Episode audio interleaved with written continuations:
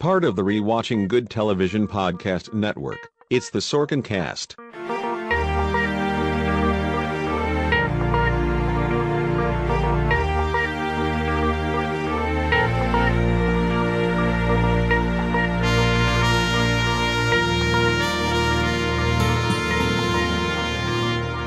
Here's your host, Matthew Murdoch. All right, and welcome to Sorkin Cast, episode 34 of the podcast, where this week we are covering West Wing, season 2, episode 8, entitled Shibboleth. My name is Matt Murdock, and I am from sorkincast.wordpress.com. That's where you can find all of the back episodes of the podcast. You can find contact links, you can find podcatcher links, and if you leave me a review on iTunes, I would very much appreciate it, or on Stitcher and I will thank you when we do our feedback podcast for the first 11 episodes of season two of West Wing. And if you have any feedback for that, uh, those first 11 episodes, please be sure to get them to me by Tuesday, the 19th of April in 2016 to be included. And at that point, uh, when we do the feedback podcast, I will also thank you for your podcatcher reviews. It's great to finally be able to say for this season that I have another guest. Uh, the the way that it has worked out, I haven't been able to schedule guests because of my touring and such, but I am very happy to have a returning guest, somebody who I just had a great time talking about Sorkin with this last time. You'll hear him on other podcasts like Hardwired Politics by Alex Hahn.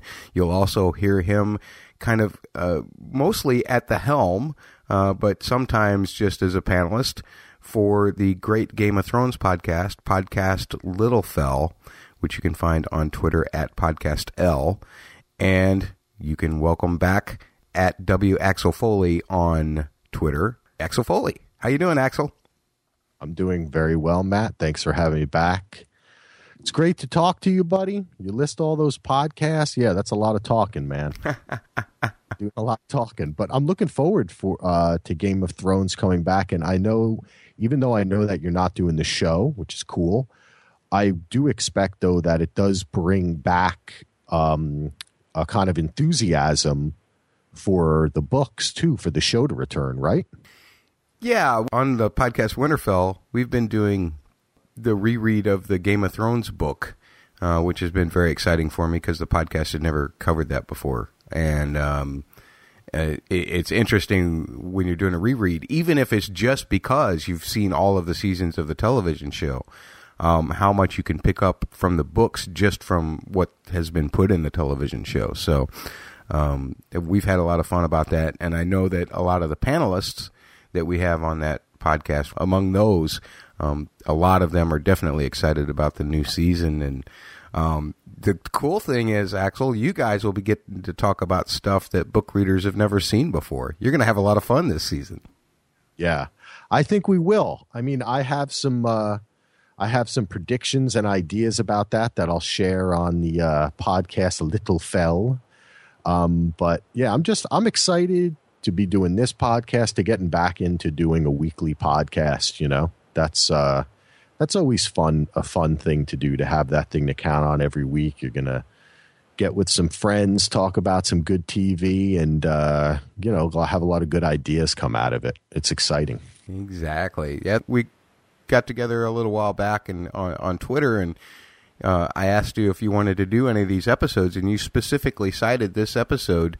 Um, why Shibboleth? Why season two, episode eight? Well, I, you know, the last time I was on, um, which was it seems like a lifetime ago before I moved. I can't. What did we talk about? Which episode was that again? Uh, that was six meetings before lunch, I think. Oh yeah, that was great. And I I went on a bit of a rant about the religious stuff at the end and blah blah. You know what I'm saying? And it just made me kind of think about that and why that was my attitude, especially with this show, which is, which really, it, when we look at today's political climate and how divisive this election is and all that kind of stuff, it's really refreshing to sit down and when I rewatch this episode to see how Sorkin was really pushing that middle road so much, you know? Um, and this episode is, to me, was always one of my favorite West Wing episodes because not only do you get the fun kind of international stuff, you get the interplay in the office, you get um, Bartlet, of course, just like the Messiah rising up and solving all the problems, having all the answers. People being kind of surprised at the way things turn. It's just a great episode, and the religious stuff in the episode really, for me, struck a tone that I really bought it. You know, I really felt that this was it. I really really felt it was quite beautiful, and for a person like myself who was raised Catholic and and um, you know, I consider myself to be a Buddhist from a philo- philosophical point of view, not for, I don't really consider from a religious point of view, I'm an, I would consider myself to be an atheist. But this episode makes you see the be- that religion has a beautiful side, right? That it's not, you know, it's not right always to just say, oh, religion's as an atheist or a person who, you know, if you're upset with religion, say how bad it is, the bad things it does. It's interesting to take a look at it's really what it's about is people. And this episode, that's what it comes down to. The way people treat other people, not just the religion that they're they're standing in front of or behind. It's really that personal interaction between human beings uh, that is a, a big part of what religion can be. And this, I think, this episode shows us in just the way that Bartlet solves the problem, shows the way, you know, there's times to take a stand and there's times to just do what's right, you know? That's excellent. Get into some information about it. It was written by Patrick Caddell with a teleplay by Aaron Sorkin, and it was directed by Laura Innes. Uh, you might know her from ER fame. She played Dr. Kerry Weaver. The episode first aired on November 22nd, 2000, and was viewed by an estimated 17.5 million viewers. Whoa. And Geos.tv, the global episode opinion survey, ranks this episode 74th out of 158 possible episodes. Got a little summary for our listeners. The White House must deal with Chinese refugees who claim to be fleeing religious persecution from China and also must make recess appointments as the Thanksgiving holiday approaches. Um, you know, every week I like to do a little walk and talk uh, segment where I pick a walk and talk, and there's lots of those great shots where you just kind of go through the walls and, and follow a group around. That's as two or more characters pretty much talk about uh, whatever the issues are. And this week's walk and talk, uh, I kind of took because I didn't put a whole lot of stuff in our clips about CJ and her Thanksgiving struggles, but I thought this walk and talk summed up some of her silliness uh, throughout. Carol? Yeah. We're starting in five minutes. You can move the press to the Rose Garden. Yeah. Hey, Toscanini. I'm busy. You're learning the song? I know the song. You don't know the song? We gather together to ask the Lord's blessing. He chastens and hastens his will to make known. You know what it means? I don't have to know what it means.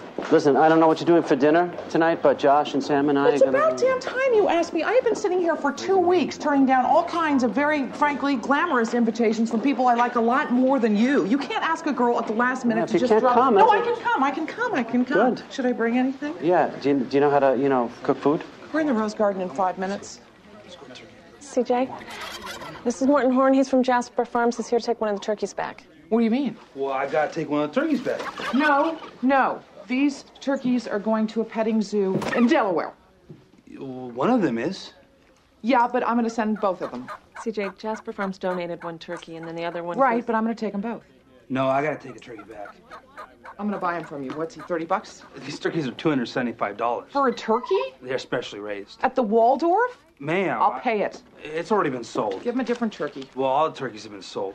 CJ, I, I Ma'am, think- it was my understanding that one of these turkeys was to be pardoned, the other one sent back to Jasper Farms. Yes, and I chose Eric because Troy doesn't like to be touched, which surely we're not going to execute him for. Ma'am, I have a job, and Come I with need. me, please. Ma'am. Grab the turkey and come with me. having to pardon a second turkey. I, I love that kind of stuff with um, with CJ when she gets hazed a little bit. She takes it so well. Yeah, that's what I love. That's what I was saying about the office interplay. This is cute, and it's like a negotiation too of of rank and of acceptance, and of her her coming into the fold. You know, it's I really love it. Yeah, me too. And there's usually uh, some funny, uh, like little quick jabs that uh, go back and forth between the people in the office as well. And I always try to put some of those into the podcast. So have a listen at those. The Mayflower landed at Plymouth in the 17th century. The fathers of the daughters of the American Revolution fought in the 18th century. It's a festival feast of some kind. Who cares? Somebody needs to learn the true meaning of Thanksgiving. Reenactments and proclamations and Native American corn husk hanging contests with Native. Corn husk hanging. Whatever. I'm the Thanksgiving cruise director around here. It wasn't like this last year? I wasn't here last year. Where were you last year? They sent me home last year. You don't remember me having 101.7 degree fever and all kinds of flu like symptoms? No. That's because every time we come up on a holiday, you guys check out like seniors who are done with finals. We are writing a very important Thanksgiving proclamation. And possibly a new action adventure series. Nobody here's checked out. Hey, I was just flipping a nickel in my office. 16 times in a row came up tails. I'm going home. You doing anything for Thanksgiving? The first family. What about you? Toby and Sam and I are gonna watch football. Brief CJ on the Chinese. Yeah. Leo, do me a favor, would you? Don't tell the president we're just watching football. He'll want to invite us for dinner. Well, yes, I'm sure upon hearing the news that you're free, the President of the United States will insist that you join him for dinner. I'm just saying, we've been working hard and we'd prefer to watch football rather than listen to a history of the yam in Latin. This one's Eric and this one's Troy. Eric and Troy. Yeah. And I'm to choose the more photogenic of the two to receive a presidential pardon. Yeah. Okay, I have actually a master's degree from the University of California at Berkeley. That's a good school. Yeah. This is an American knife. Yes. No German knives for us. No, sir. Good job. Thank you, sir. Hold on. Sir? No. No. No, the balance isn't right. I'll take it back, sir. Yeah, you know what we need? A German knife? Yeah. I'll get on it. Sir? The Germans know how to make a knife, Charlie. Yes, sir. Will you be leading them in song? I'm sorry? The press secretary usually leads the kids in song. Yes, of course, I will be leading them in song, for I am the press secretary. Thank you. I gotta learn some songs. Leo, One of the students is wearing his marching band uniform. One of the students is black. Listen. And you say it's not good. Yeah, It's a look. penetrating diagnosis from the White House communications director. You know, I'd love to stand around and talk with you, Josh, but I have a turkey pardoning in five minutes. I thought that was tomorrow. No, tomorrow's the singing. You're singing? I'm leading the children in song. Excellent. Yes, I need Donna for a moment. You need help with the song? I don't need help with the song. Donna? The INS guys will be here in a minute. Yeah. What do you need? I need help with the song. Isn't it the usual song? There's a usual song. We gather together. That's the song. That's the usual song. So you know it. Everybody knows it. I don't know it. Didn't you go to elementary school? Okay. Showtime, guys. I've observed you under a number of conditions, and this is the final. I can't have you wigging out in the president's face. I just don't like the photo. So, you both did fine. Troy, I want you to know it was neck and neck, but I'm giving it to Eric. You were in it right to the end, but it's the flapping thing you got going on. I tell you what's of some concern to me that I've been talking out loud this whole time. That's very unsettling. Mr. Meister. Meridian 3000 series. One piece forged blade, riveted palm handles. Terrific. I don't like the handles. Okay. Mrs. Lanningham, can I look at a copy of the Thanksgiving Proclamation? Sir, why don't you use the intercom? Chris, Because you don't know how to use the intercom. I was standing at the door. Maybe after the ceremony, you can get one of the fourth graders to come in and show you how to use the intercom. Have to have some Dolores Lanningham in there because you'd never get enough of her. She was so good in this show. Definitely. All right. Uh, well, let's get on to talking about the uh, the episode itself. And in the first clip, the turkeys arrive from Jasper Farms. Josh briefs Leo and CJ about the Chinese refugees being detained. Toby convinces the president and Leo to add Leo's sister to the list of recess appointment nominees. And Josh and Sam tell the president that the Chinese refugees are claiming that they are fleeing religious persecution, which spawns CJ briefing the press and prepping for meetings with Reverend Al Caldwell.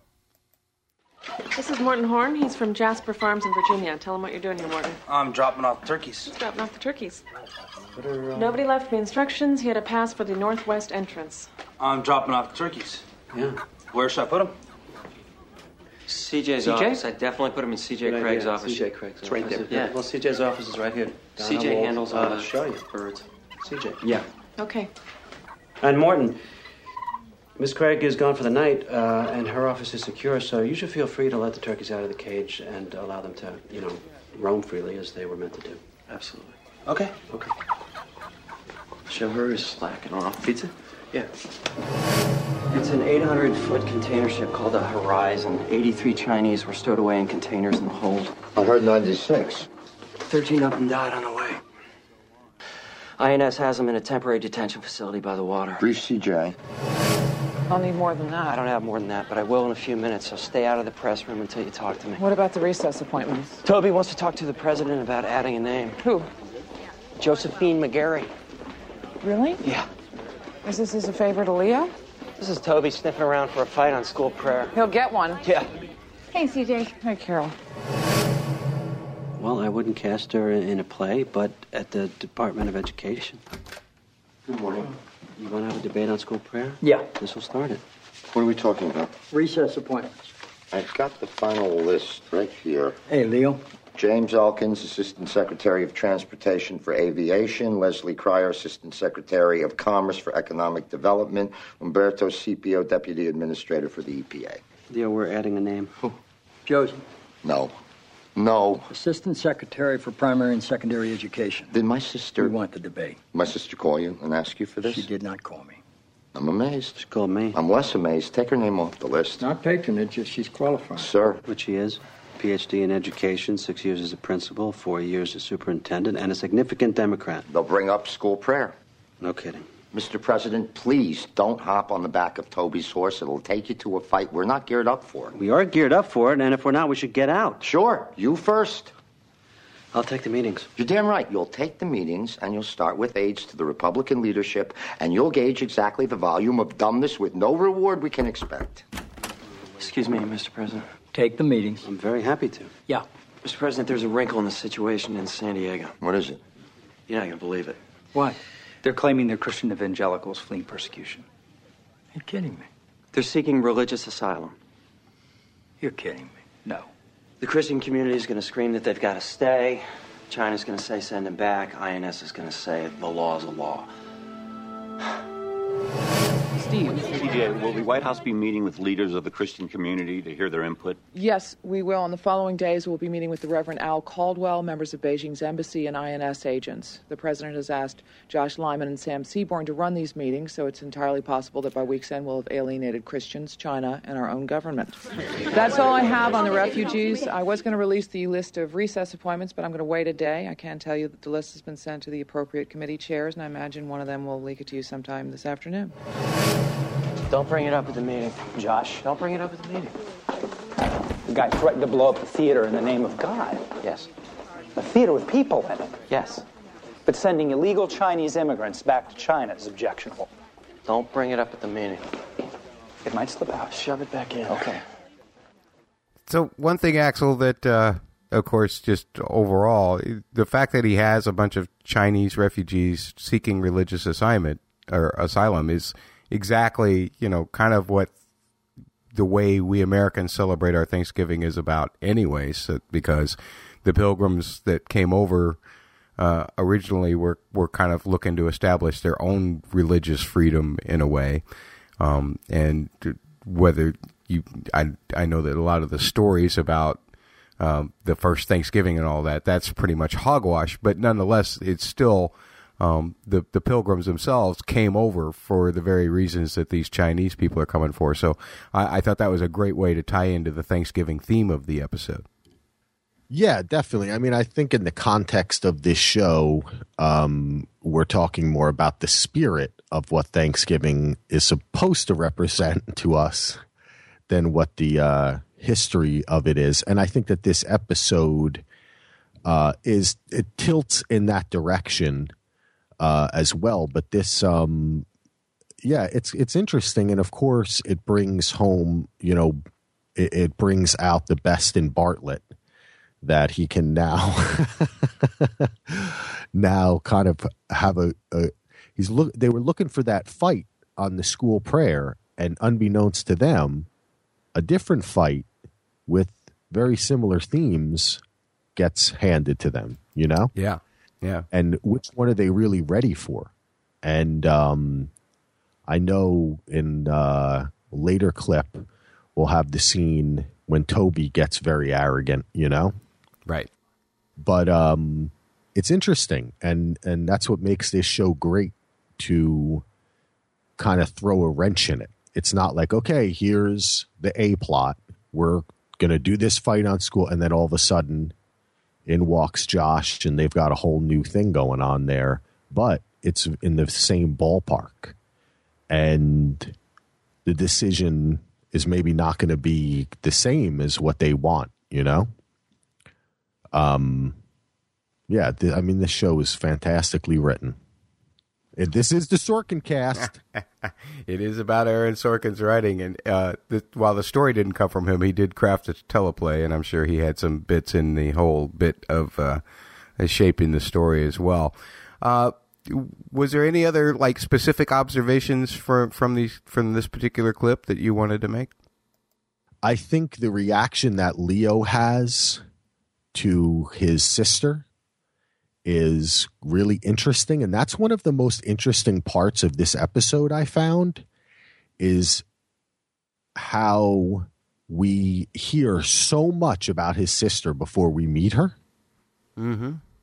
And so much important things are discussed about her before we actually meet her. And I thought that was really interesting because in in a writing sense, Sorkin is putting the cart before the horse, which is what happens in all these confirmations anyway. You know, you hear all this he said, she said about a person, and I mean, it's happening now with if Obama is going to nominate someone, you know, and you, they bring up this name or that name, and it, and you never actually hear the person talk until they have to go and sit down in this ridiculous. But that doesn't happen in this episode. But you know, I, I yeah, it's it's it's really funny. And one thing I did want to point out is how when Toby and Bartlet are in the Oval Office and they're talking about it, and then um, Leo comes in and picks up the list, and it's what a great actor Martin Sheen. He just is looking at Toby the whole time. Did you notice that? Right. And he's just like, wait. He's like, wait for it, wait for it. you know, like, when are you going to say it? When are you going to say it? And it just, um, this episode is really great because it being about Thanksgiving, he really kept the acrimony among the staff in this episode to somewhat of a minimum, you know? I mean, I think Leo maybe and Toby get into it, but I think that in general, it really is. And bringing in the sister is another Thanksgiving kind of theme, right? Family. Yeah. So uh, I just want to point that out, but we can continue. Excellent. Uh, I will say this one other thing about this particular clip, and it was at the very end with with uh, Sam and Josh, uh, and they're talking about you know having to meet with the religious right, and, and Sam's basically complaining about what those guys are, are are doing in terms of this particular play. But at that point in the episode, I was kind of a little frustrated with Sam, uh, and even into the the next clip, which we'll get to in a second, because it seemed like to me that Sam, whereas, uh, you know, we get to the end of this episode, and and President Bartlet basically says, like I was ever going to turn them away anyway, right? You know, but it seems like Sam gets co- caught up in the religious argument that he forgets that people's lives are involved for a minute. Well, that's that that like I said earlier, right? Yeah. That's the, in my introduction, my introductory soliloquy. Um, uh, that's what it's about, and that's what ha- and that's what so much of this show is about, and so much of it balances is the issues and the people. Right. When do people become issues? When is it safe to consider a incident as an issue or does that leave the people behind, or does that better represent a larger group of people? That's a good point. Excellent point. Well, why don't we move on to clip two, where Josh and Sam hear from Reverend Al and Mary Marsh about the refugees. Toby meets with the leadership and is confronted about Leo's sister with a piece of damning evidence that he must now take to Leo. Do we know that they were persecuted in China? They're Christians. I believe that they're Christians. I'm asking if they were persecuted. Yes. How do you know? They stuffed themselves in 20 by 20 foot container compartments for a month and a half. Why else would they be here? An 82 year old bishop was released after 30 years in prison, then arrested again. An 84 year old bishop was tortured until he passed out. He's now in a coma. China harasses Christians, Josh. State Department says so. Amnesty International says so. I say so. It is fact. A guy writes a play called Apostles, in which Jesus Christ is gay, and you protest fine. But when a guy threatens to blow up the theater, you guys are nowhere to be heard from. That play was disgusting. So you're committed to religious freedom for all people unless you don't like what they have to say. That's not what I'm Don't look now, but I think the playwright's headed to China. My church will pay out the bond for each of the refugees. Well, we might be talking about more money. I know how much we're talking about. My church will pay it. If they won't, I will. Okay, thank you, Reverend. I'll pass that along. Thank you. You can't just slip her in, Toby. Slip who in? Don't be cute. I can't help it. McGarry's sister. It's Mr. McGarry. And her name is Dr. Josephine McGarry. She has a PhD in education from Cornell. She's published many scholarly essays on public education. She was superintendent of the Atlanta School District, servicing 58,000 students with some of the highest standardized test scores in the country. Organized prayer in public schools is prohibited, and your problem with her is that while superintendent, she enforced the law. A law that 70% say is wrong. 70% of the people Laws say. don't work like that, Wayne. We don't ask for a show of hands. You understand that the Senate Republicans. No, I don't. Can you explain to me slowly using small words and visual aids? Toby. The Senate Republicans will hold up the confirmations of other nominees. This is an abuse of the recess appointment. It's there for convenience. It's not there to circumvent the Senate's constitutional right to confirm nominees. Neither is the filibuster. I'll put down my gun when you put down yours. Hold up all the appointments you want. Shut down the government because the teacher did as she was told. You'll have given us a second term, and we won't even have to leave the building. But not because I'm right and you're wrong, though I am and you are, but just because I am better at this than you. Not this time. I'm sorry? You're not better this time. This is a picture of her. It was a home game. There was an organized prayer, and she's breaking it up. Yes, she is. It's not good, but it's not, you know. These are high school students. Two of them are on their knees praying while being handcuffed, with my sister standing next to the cop whose hand is on his nightstick. It's not like we weren't aware of the incident. We didn't know there was art. It's a local paper. It's not local anymore. Well, I can save it. Does she know she was submitted? Yes. How? I called her. Toby? I can save this. Margaret? Leo. Oh, football game, high school, marching band on their knees. The only thing breaking up Norman Rockwell are the cops, the handcuffs, the nightstick, and my sister. Yeah. Get Josephine on the phone. Yeah. I begged you to go slow with this nomination. Post needed The to be- post did not desperately need to be filled. brings the problem front and center. It brings your problem front and center, Toby. Leave the newspaper.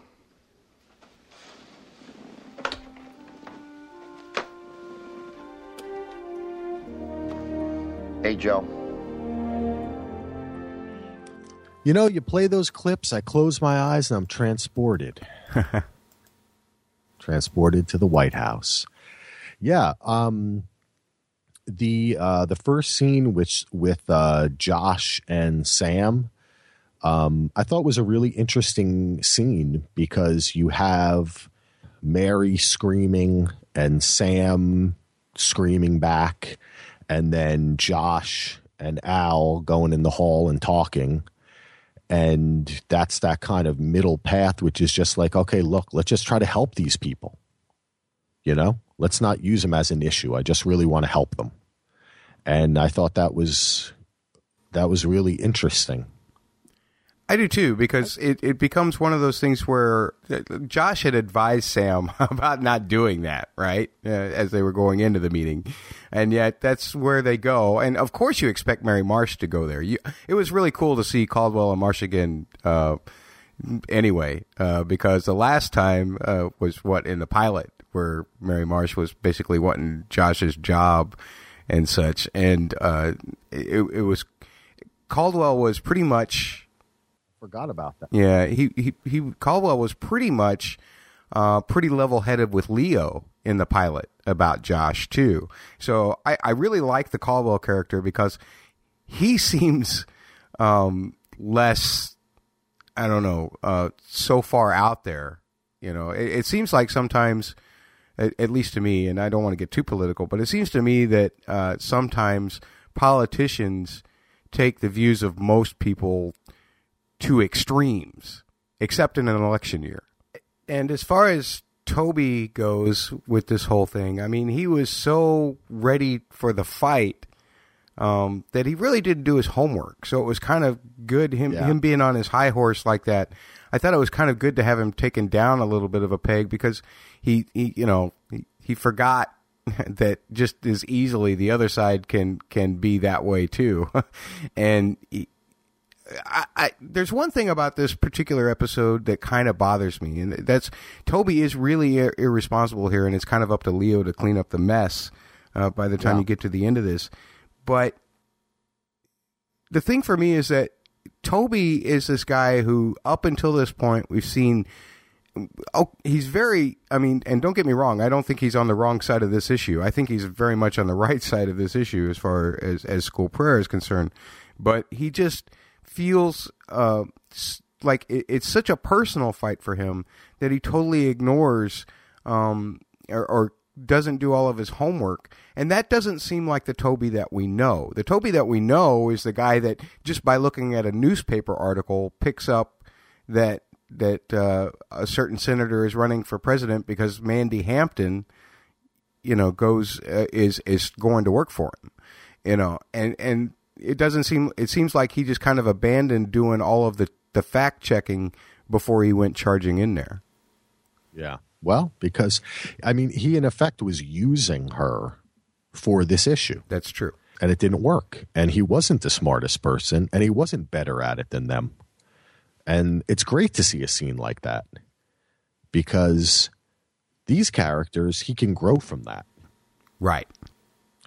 Well, then let's move on to the third clip where Josh and Sam talk about their meetings with the president. Leo tells his sister to withdraw from the nomination process and then gets an explanation from Toby about why the issue is important to him. And the president interviews one of the refugees to determine if he truly has religious faith. You met with Chinese embassy officials? Last night. They say. Christians aren't persecuted in China. Since they're not oppressed, they don't qualify for refugee status. Under U.S. or UN conditions, yeah. They also make the point that they broke Chinese law when they left the country illegally and should be sent back to their country of origin. It's a fair point. The INS agents also feel it's not uncommon in this situation for refugees to, how do I put it, feign faith. Yeah, they'll be coached. So, how do you tell the difference between. You guys know what a shibboleth is? It's a catchphrase, isn't it? A cliche. It Comes from the Bible. It was a password, a way the army used to distinguish true Israelites from imposters sent across the River Jordan by the enemy. Sir. I'm having one of the Chinese refugees flown here. I'll meet with him tonight. Mr. President, I can't, you know, indefinitely with the turkey. Yeah. Excuse me, Mr. President, what are you going to ask the Chinese refugee? I'm going to ask him to say shibboleth. This is going to be a big victory for us, Leo. I will have support lined up from the AFT, the NEA. I will have support. I want you to withdraw your name from consideration. Why? No, I'm They've asking got you a newspaper why you. picture. Of what? You know of what? There were a lot of pictures, Leo. This one is special. This one is game's over. The handcuffs. Yeah. And you wouldn't even consider sticking by me. A few years ago, on a campaign swing through the South, I met a stringer photographer named Odaby Jones. He told me he had you to thank for starting his career in photojournalism because you'd give him a heads up when there was going to be something worth shooting. Leo, what in God's Look name at the has- photo credit on the picture. You called the photographer. You wanted a picture taken of that.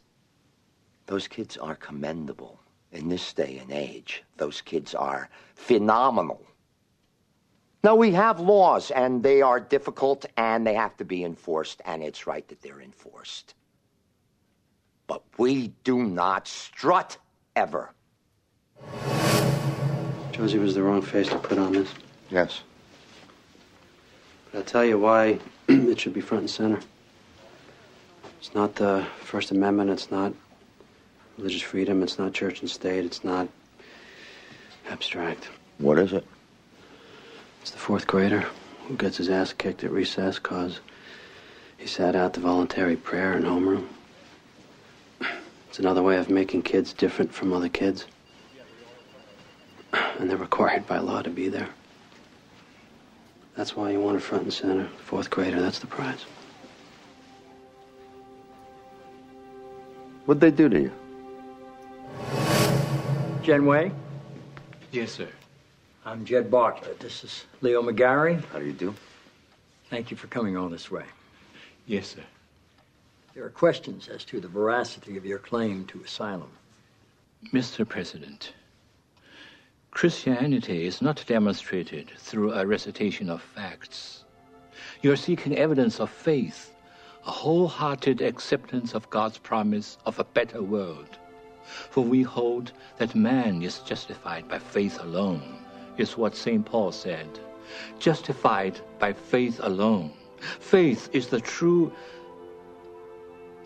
Uh, I'm trying to. Shibboleth. Faith is the true shibboleth. Yes, it is. And you, sir, just said the magic word in more ways than one. Love that scene with Genway and the president. I had to cut it down a little bit for time, Axel, but it was one of those things that uh, uh, just really made the episode for me because it it uh, demonstrated him not only as a person who was seeking religious freedom, but just as a person, and and that's something that Bartlet never really loses sight of through the whole episode, but it's something that it feels like some of the people on the outside do. Yeah. I will forgive the fact that this guy not only is Chinese, but got recently got off a boat where like 60 some odd people were dead around him, right? Yeah. Yeah. Uh, that he would give such an eloquent speech. Right. Yeah, that's true. I just have to bring it up. It's a Matt's tomato. It is. That this guy is going to come in there and say exactly what he was talking about. You know what I mean? Like, you know, but even though I'm sure it's well known among people, you know, um, but it doesn't make it any less powerful. It's a really beautifully written and acted um, scene right there. It's really, uh, really nice. Yeah. What did you think about the whole uh, bit with uh, Leo and his sister? Um, did did you come away from that? Um, I mean, I really liked Leo's whole "we do not strut ever" thing, even though I think Leo has even done his fair of, share of strutting as the seasons go on. But and encourage Bartlet to do it too. Right. Yes. And uh, but this time around, it it seemed like he was really coming down on his sister, and maybe because she is family. That that's why. But it also seemed like you know he felt I, I could almost apply that same speech to to Toby or maybe even Sam a little bit earlier with Caldwell and Marsh. Um, but to be, I, I, mean, to be fair, Sam does come around. It's just that uh, we he had to stand on his on his principles uh, very strongly at the beginning. How how did you feel about uh, the Leo's sister? The fact that she had called that photographer, that she wanted that news to be made. I mean, do you condone that kind of approach to get a, a political view across? I mean, look, it's all part of the game, right? And it just so mm-hmm. happened that it's a it, it's it, I guess it showed either her naivete or arrogance, but regardless, I, I, I didn't have a problem with it. Then when he talked about how he interpreted it as being strutting, I just I don't know. I found that to be not a very strong argument. I found a better argument that this is going to be used against us and it's it's a picture. Sorry. You know? I I kind of found uh it's interesting and I'm just thinking about it now. I kind of found that his faith was false in this. And that's really what it was is that he wanted to protect his sister. Uh, like you better take your name because look, they're going to rake you through the coals and you're my sister and I love you and you know what I mean? Rather than than he was really reprimanding her for strutting. I don't know, it just rang false to me. Okay. Let's move on to clip four then. And Leo and the president have to come up with a plan to allow the refugees to stay. The president passes down his carving knife to Charlie, and CJ talks the president into pardoning a second turkey. We're trying to sell more 747s to China already, a big customer. We want China to crack down on violators of American copyrights. We're trying to get China to negotiate a settlement with Tibet. Right. Right. We don't have to grant asylum. If you're suggesting what I think you are, you should know what's happened before. Where are they? An INS detention facility in Otay Mesa. They're being guarded by INS agents, aided by members of the 22nd Division of the California National Guard. Not the Coast Guard. No. Before. When it happened before. How did it work? Well, you don't want to piss off China, and you don't want to send them back. So you got to ask yourself, how secure is the INS detention facility? Mrs. Landingham, Yes, sir. I need to talk to the governor of California. What you got, Charles? A winner, Mr. President. The 1985 Coleman Yomada. Made in Japan from the best materials available. Lighter weight blade. Which facilitates cutting and reduces user fatigue. I once test drove the Coleman Yamada. And? Not wild about it. How about this? Okay, Mr. President. I say this with all possible respect, but each of these knives cuts, you know, meat. Why is it important? Because it's something we pass on. Something with a history, so we can say, my father gave this to me, and his father gave it to him, and now I'm giving it to you. Well, okay, sir, but if that's true, then why don't you already have one? I do have one. Why do you need a new one? I'm giving mine away. To whom? To whom? Funny you should ask. Charlie, my father gave this to me, and his father gave it to him. And now I'm giving it to you.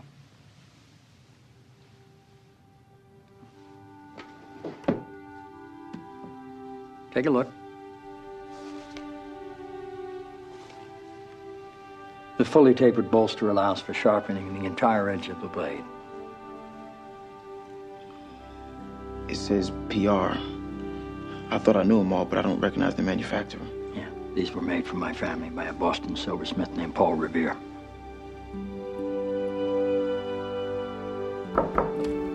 Mr. President? I'm proud of you, Charlie. Thank you, sir. Five minutes in the Rose Garden. Yeah. I'm sorry to ask you this, sir, but Not too late to stop yourself. I need you to pardon a turkey. I already pardoned the turkey. I need you to pardon another one. Didn't I do it right? You did it great, but I need you to come out here and pardon another one. Aren't I going to get a reputation for being soft on turkeys? Sir, can you come out here and just get this over with? No, I'm not going to just get this. What the hell's going on? They sent me two turkeys. The more photo friendly of the two gets a presidential pardon and a full life at a children's zoo. The runner up gets eaten. If the Oscars were like that, I'd watch. Mr. President. Just buy the second turkey. They already sold it. And there's not much I can do. You can pardon the turkey. The turkey hasn't committed a crime. Sir. CJ, I have really no judicial jurisdiction over birds. Yes, I know that, and you know that, but Morton Horn doesn't know that. He's the high school kid from the turkey place. He's in high school and he doesn't know I can't pardon his turkey. That's what I'm betting. CJ, if we don't, and I mean completely overhaul public education in this country. Yes, sir, but maybe this is not the best time to. Where the hell is he? Right out here. Okay, first off, if uh, the winner of the Academy Awards got you know uh, uh, uh, going got to go to a petting zoo and all of the losers got eaten, I'd watch the Oscars too. I typically don't. I know you do. oh. but uh, yeah, I, I, I, typically don't watch the Oscars, uh, so I thought that was funny. Um, and the whole bit about Bartlet giving Charlie the knives. I mean, not only does it remind you that the Bartlet name has uh, that. I think it's even alluded to in some episode, maybe f- further in the future, that that uh, Bartlet's uh, one of his ancestors was one of the people who signed the Declaration of Independence or something to that effect, or the Constitution. I, I don't remember which. Um, Josiah Bartlett. Huh? Josiah? Yeah. Yeah, right on. Um, and so uh, him handing these knives over to Charlie, um, that was a huge moment for me in terms of where Charlie's status was. I mean, the whole thing with the shooting at the beginning of the season, you knew that uh, Bartlet had really taken Charlie in as kind of a son of his own, but this kind of really cemented the deal, and and that had a lot of that had a lot of feels for me. Yeah, it was. It's very mo- all the stuff between them is really great. They they always they always pulled that off very well. Their relationship, you know, and even the times when Charlie would like yell at him, you know, there's been a couple times that he does that, right? Yeah. Um, it's always great. It's always great. And then the daughter just kind of disappeared. Yeah, Zoe went away. I don't know why. But it it, it was that's why ah they're always I always wish they're going to bring back a show. Weren't they talking about it? Did we talk about about bringing the West Wing back for a limited series on HBO? Oh, I I know that there's always there's been talk of a reunion, at least one reunion episode, uh, many times. Yeah, that would be fantastic. But um, anyway, um, yeah, it was a great it was a great moment, and it was you know it, it's it, it's uh that's that's how kind of like the West Wing is in many ways like a relic in the way it's written. You know. Hmm it's a it's that in between step before television before like lost and the sopranos and you know what i mean all those shows started coming out that really elevated it because um it still has that like obvious setup thing going on the whole time like with the knives it's almost like a play you know right that's not bad but that is a certain way of telling a story that sometimes I, be, it, it's good to bring that back, you know. But it's it's really interesting, and the payoff is totally there. Um, the other scene uh, with CJ and the president, all, CJ's just great in this episode. I thought it was really funny. yes, as CJ CJ is awesome in this uh, episode. I, I, tried to include as much as I could for time's sake, but uh, yeah, I just I just loved uh, her whole conundrum, not knowing anything about Thanksgiving really, or at least Thanksgiving at the White House. Let's put it that way, since she had missed the first year. Uh, so she's having to learn all of this stuff, and then she finds herself in this conundrum that uh, just as a person who loves animals, I guess. Uh, after she gets a goldfish from Danny, all of a sudden she's an animal lover. but she, uh, yeah, she can't she can't handle not having uh, two turkeys, and the fact that they're both banking on the fact that this kid won't know the difference. Yeah, uh, kind of speaks to uh, maybe that was kind of a subtle uh, Sorkin slam on on the education system of the time. I'm not sure. I mean, I thought it was interesting the conversation that Leo and the president have. You know, that kind of like talking around a little bit. You know, you know, like um, about what they're going to do. And right. I, I wonder when they say it happened before, is that in reference to an incident that actually happened? I don't know. I didn't look it up. I didn't either. But I, I can only imagine that uh, there's lots of times that uh, governments have, have been the rules uh, in one way or another in order to achieve kind of a mutually satisfactory goal for other states. I think I think that's most of the time. Probably so, yeah. Anything else? No, sir. All right, well, let's move on to the final clip where the president pardons the second turkey, then explains to Josh what happened to the refugees.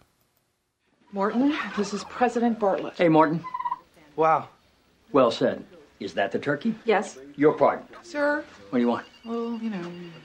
By the power vested in me by the Constitution of the United States, I hereby pardon you. Okay. No, it's not okay. Sir? Morton, I can't pardon a turkey. If you think I can pardon a turkey, then you have got to go back to your school and insist that you be better prepared to go out in the world. You can't pardon a turkey? No. I'll tell you what I can do. I'm drafting this turkey into military service. In the meantime, somebody will be drafting a check, which will have my signature on it, so the folks can buy themselves a butterball. Okay. Donna, would you have Morton take Troy back to his pen and remember to support his hindquarters? What's wrong with The it? turkey's hindquarters. I'm still waiting for the thing. Right here? Let's go in. Sir? Give me two minutes. I'm going to step out there and begin the singing and lute playing. Whatever. I'm assuming you've heard. By the way, the Latin word for yam is Dioscorea. You've heard. About the Chinese refugees? They escaped. I know. Can you believe it? No, as a matter of fact, neither one of us can believe it, sir. That detention center was being guarded by the 22nd Division of the California National Guard. Now, what does it say about our reserve army? That 83 men, women, and children who haven't eaten in two months staged a prison break. Let me read this. Well over three and a half centuries ago, strengthened by faith and bound by a common desire for liberty, a small band of pilgrims sought out a place in the New World where they could worship according to their own beliefs. Now, therefore, I, Josiah Bartlet, President of the United States, by virtue of the authority and laws vested in me, do hereby proclaim this to be a national day of thanksgiving. I'll see you out there, sir.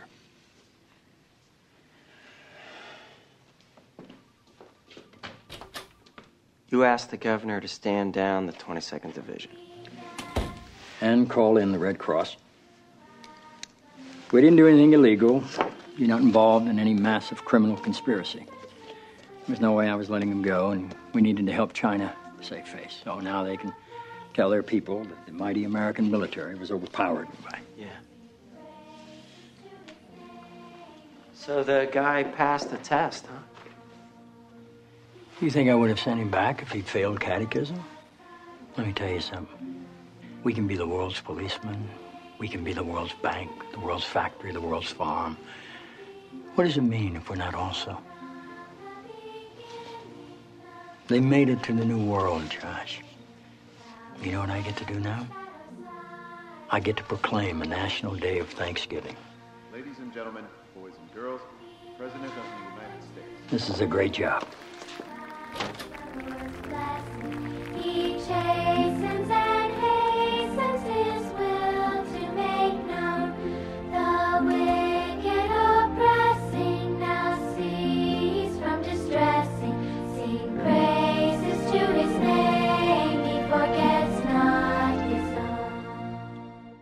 That was really beautiful, wasn't it?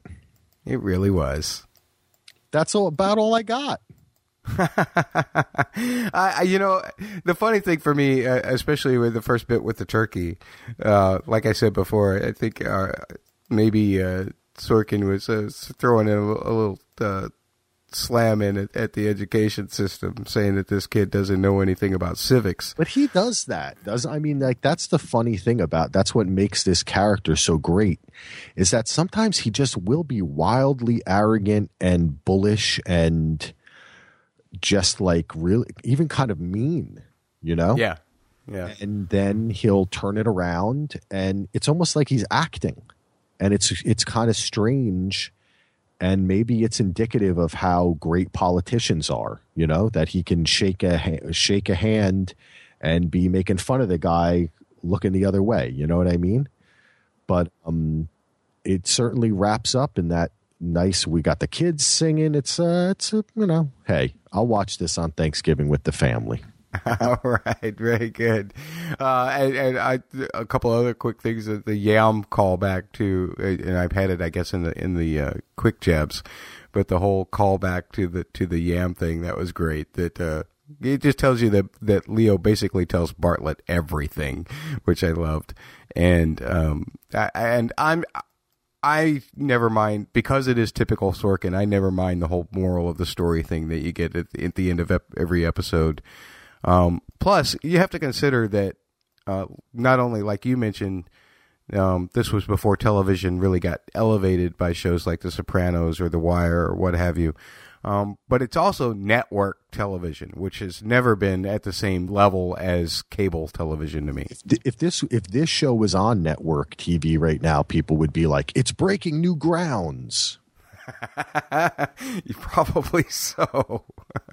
Probably so. Probably so. Uh, it, it, Bartlet's uh, he, he, like you said before, he he's actually uh, making fun of that kid even more because he tells him he can draft the turkey. Uh, like he can draft the turkey any more than he can pardon the turkey. That's hilarious as well. So loved all of that. But why don't we get to our episode rating?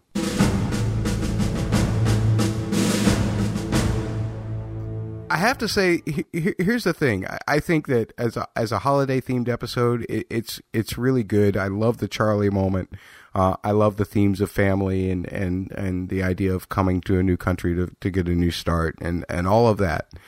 Um, the the Toby stuff makes me worry a little bit about the fact that it seemed like he had to kind of almost to me abandon a little bit of the character that we knew in order to get this done. Um, but other than that, I really didn't have a- any real problem with the episode. It's still not one of my favorites, and it seems like something you still got to watch uh, around the holiday, that specific holiday for me personally. So I'm only going to give it a 7.9 on, on my grading scale, which you can guys can find at sorkincast.wordpress.com, which is still a good s- score. Uh, it's just that uh, it probably wouldn't rank as high as some other episodes in this season for me. How about you? You know what, Matt?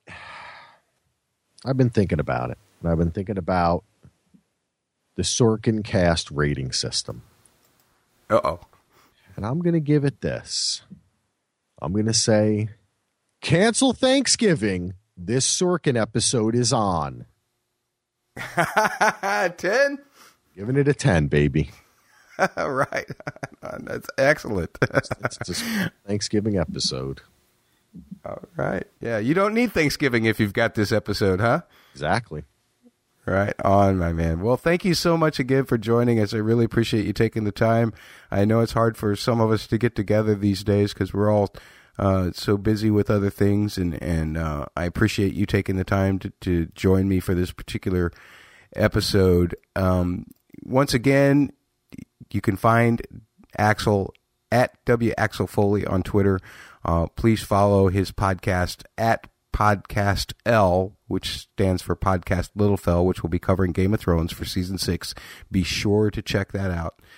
And uh, anything else you want to plug, Axel? No, that's about it. We're hopefully do a bit more of these um, uh, hardwired politics with Alex Hahn. Uh, Alex will do them, and hopefully we can get one out. We recorded one the other day. I'm going to try to push that out. Um, and uh, if not, we're going to come back again and and do it up right.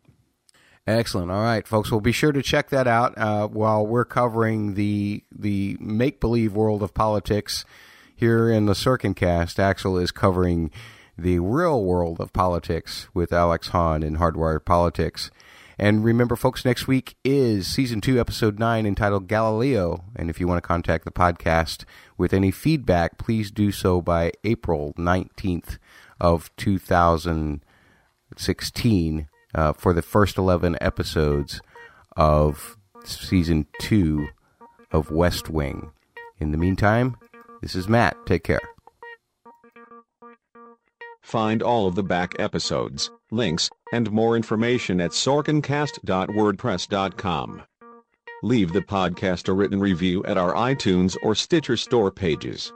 To submit feedback, send emails to sorkincast at gmail.com or call 314 669 1840.